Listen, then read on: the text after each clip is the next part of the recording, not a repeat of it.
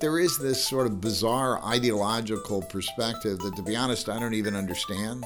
That somehow this American power, based on our resources, where we're not importing anything, uh, is a problem, and uh, that it's it's okay to promote tax support for you know combustion of uh, foreign oil, but uh, not for the industry that's you know homegrown using American resources.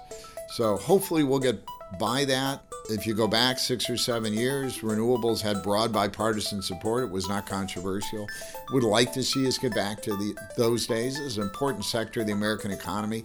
There's absolutely no reason there should be any kind of partisan overtones here. Hey, and welcome back to Three Things, the podcast that hosts plain language conversations with experts on the leading energy solutions to climate change. Let's meet today's guest. Yeah, my name is Greg Wetstone, and I'm president and CEO of the American Council on Renewable Energy. Welcome to Three Things. Tell me, what does the council do?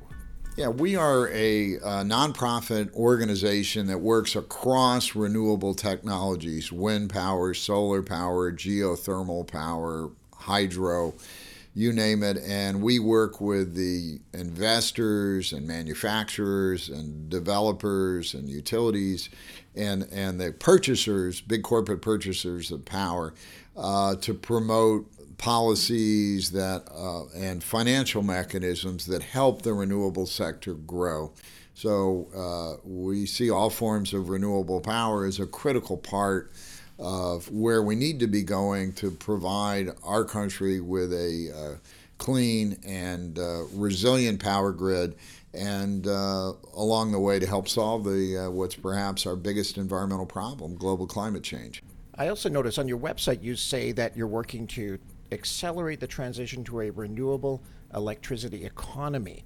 What does a renewable electricity economy look like? And, and make your pitch. Why do we want that it looks a lot like the direction we're going in this country, where wind, solar, and other renewable technologies are providing the power that is increasingly being relied upon in homes and businesses across the country.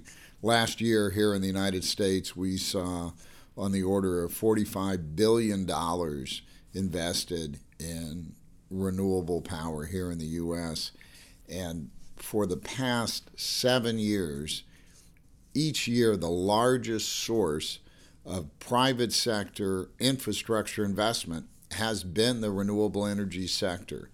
So, renewable power is a thriving source of economic growth and it is allowing our grid to be cleaner. It is unquestionably a critical part of the solution to climate change.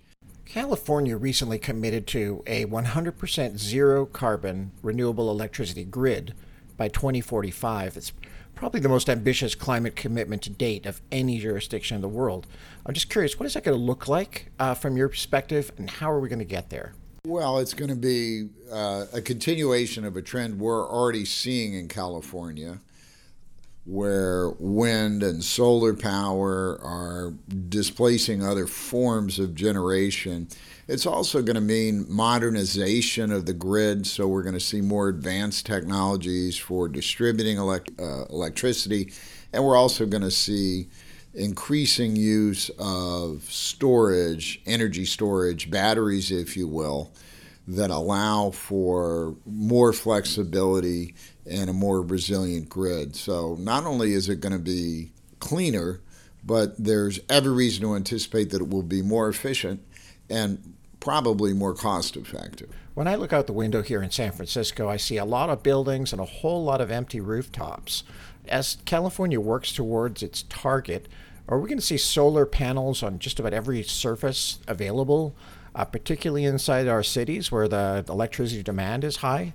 I think rooftop solar is going to be a part of the equation in a big city with a lot of tall buildings. Um, a lot of that power is going to come from large uh, wind farms and solar arrays, as it does now, that aren't in immediate sight and uh, but are out where there's good resource. That's mm-hmm. the term of art for wind and solar power. Uh, so we have good wind, uh, good radiation, good exposure to the sun, and uh, transmission lines that are there now that will uh, bring that power into the cities.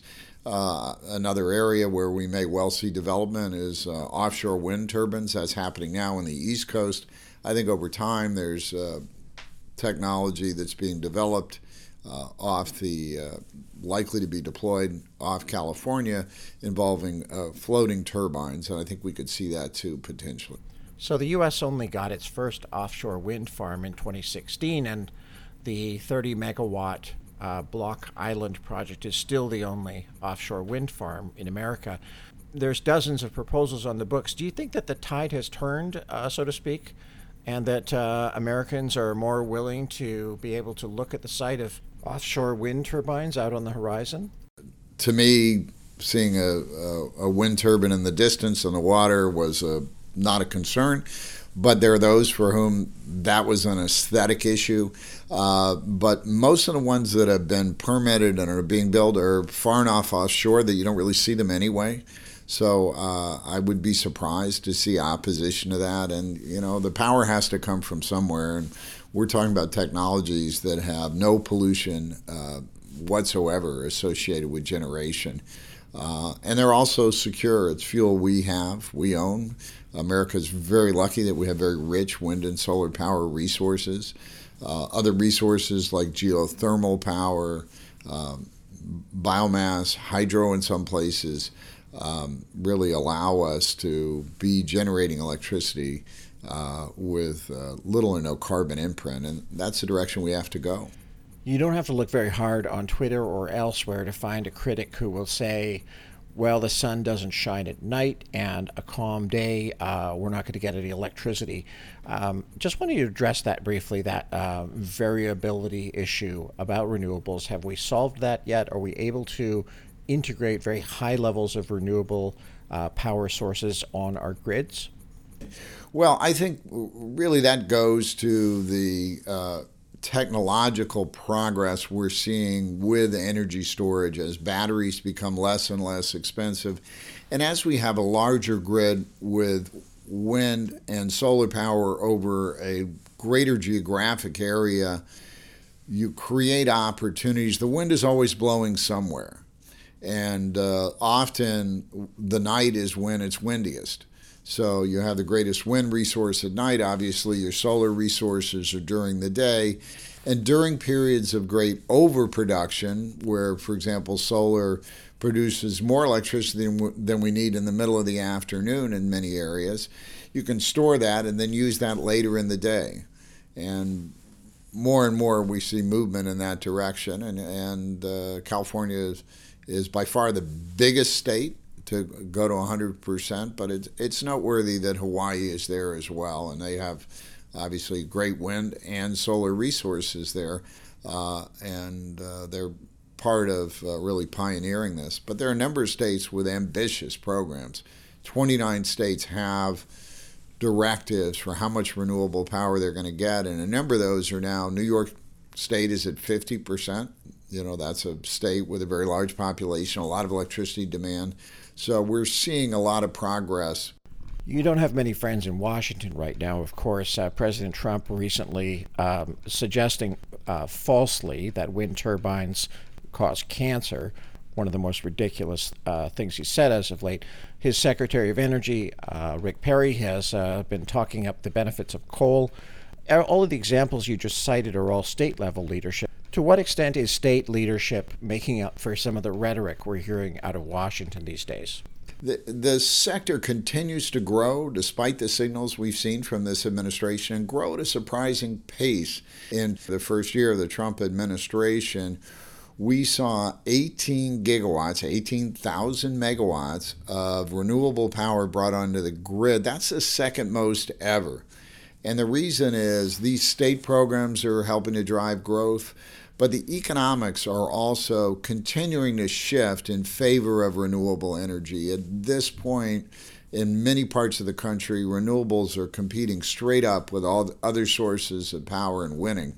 So, uh, as the technology improves and we get less expensive day by day, we're renewables become not just the environmental option, but the economic option. And that makes a big difference.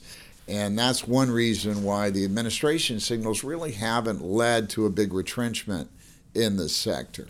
Some of your more politically conservative critics would suggest that the renewable sector is only booming because of production tax credits that give the industry um, a break uh, on the federal level. So, if you're saying that this is all state leadership, how do you account for that?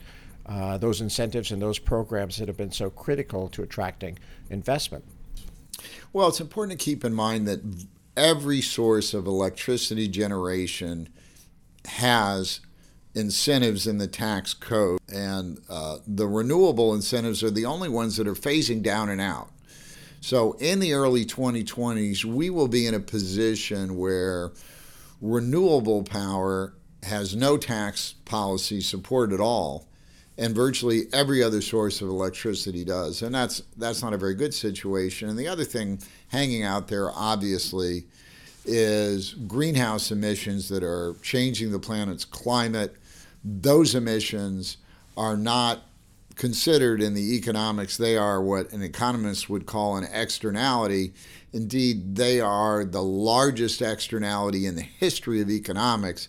And most business leaders think sooner or later they're going to be taken into account. And I share that view. And so we see businesses already moving, they're investing businesses are looking to rely on renewable power. They want to be there already. They hear that from their customers, so they're working to accommodate that.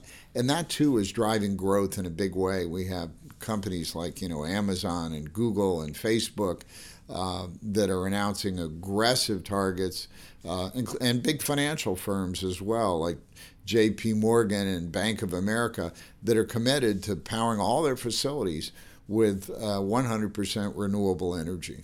Your association has set an audacious goal. You want to attract a trillion dollars in investment by 2030. What's it going to take to make that happen in terms of policies or other um, pieces that you need to put in place to realize that goal? That's an ambitious goal, but we think it's achievable, and we need to get there if we're going to deal with a climate problem. And that's that's where the global economy is going. Uh, to get there in the U.S., we need to deal with a problem we spoke about a minute ago um, where there is some reflection in pricing of the importance of carbon emissions. So that needs to be part of the calculus. Uh, we over the long term, we should not have a tax code that helps every other source of electric power except the one we need to protect our planet's climate. That's where we're going otherwise. So we need to fix that. Um, we need to continue to see progress in uh, battery storage, the economics, and uh, you know an engaged public that cares about uh, climate change and continues to push political leaders for action. That's going to be an important part of the solution as well. So we really need to be focused on the technologies of the 21st century and not, you know, yesterday's grid tomorrow, which is unfortunately part of what we're seeing right now why do so many on the right hand side of the political spectrum still see your sector, your industry, as inherently somehow a left wing or a progressive business? It, it, it's funny. There is that view in places, uh, but there are also places. If you go state by state, look at state governments. They're not buying into that at all. There is strong bipartisan support, and we see, you know, uh, renewable programs that require high levels of renewable penetration across the country in many states in the uh, in the Mountain West, uh, in the Midwest, uh, really all over the country. So uh, that state support is there, uh, and the sector is growing across there. Uh, I think there's strong support in the U.S. Senate, as we saw when the tax bill moved through. The Senate really removed from it provisions that were designed to hurt renewable power. But there is this sort of bizarre ideological perspective that, to be honest, I don't even understand. That somehow this American power, based on our resources, where we're not importing anything, uh, is a problem, and uh, that it's it's okay to promote tax support for you know combustion of uh, foreign oil but uh, not for the industry that's you know homegrown using American resources. So hopefully we'll get by that. If you go back six or seven years, renewables had broad bipartisan support. It was not controversial. Would like to see us get back to the, those days. It's an important sector of the American economy. There's absolutely no reason there should be any kind of partisan overtones here. So, given all that, then, what's your pitch then to a conservative policymaker, be it in Washington or anywhere else? How do you speak to uh, fiscal conservatives about uh, renewable electricity? Well, I would I would highlight that uh, we're an important part of the economy in uh, red and blue states today. That with uh, $45 billion in annual investment, we're creating jobs and economic opportunity in parts of this country where there aren't a lot of other sources of economic growth. And we're providing reliable power and doing so cost effectively. So let us compete let us get out there and along the way maybe we help solve some environmental problems and i don't see where that's a bad thing. I've been speaking with greg wetstone the president and ceo of the american council on renewable energy or acore thanks so much for making some time for me today. Thank you james. It was a pleasure. And thanks again as always to all of you out there listening Remember to check us out on Twitter at Three Things Energy, and if you would, leave us a review in the iTunes store. Thanks very much for listening. We'll see you back here again soon.